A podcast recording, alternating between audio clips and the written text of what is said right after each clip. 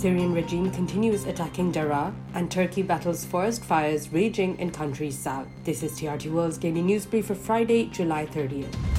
Syrian regime forces are attacking Daraa in the south, trying to regain control of some areas from opposition groups. They're targeting populated areas with rockets and artillery fire, killing at least 15 Syrian civilians as regime soldiers reportedly defect during the fighting.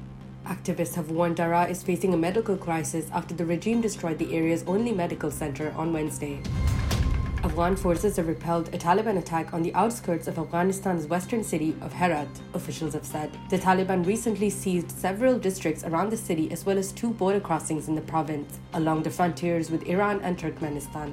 The insurgents launched their assault in early May, soon after the US led foreign forces began their final withdrawal, which is now almost complete. US President Joe Biden has announced new pandemic requirements to boost COVID 19 vaccination rates for millions of federal workers and contractors. Federal workers will have to sign forms attesting they've been vaccinated or comply with new rules on mandatory masking, weekly testing, and distancing. US citizens will be given up to $100 if they get jabbed, with Biden also urging the public to go back to wearing masks while indoors, even if vaccinated.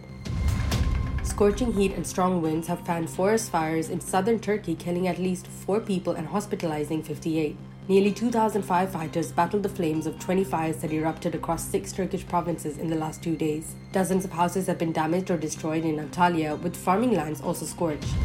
And finally, Scarlett Johansson is suing Disney for releasing the superhero movie Black Widow on streaming at the same time as in theaters, alleging a breach of contract.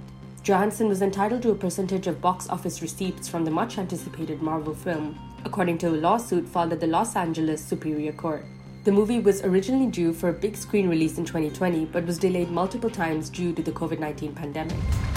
And that's your daily news brief from TRT World. For more, head to trtworld.com.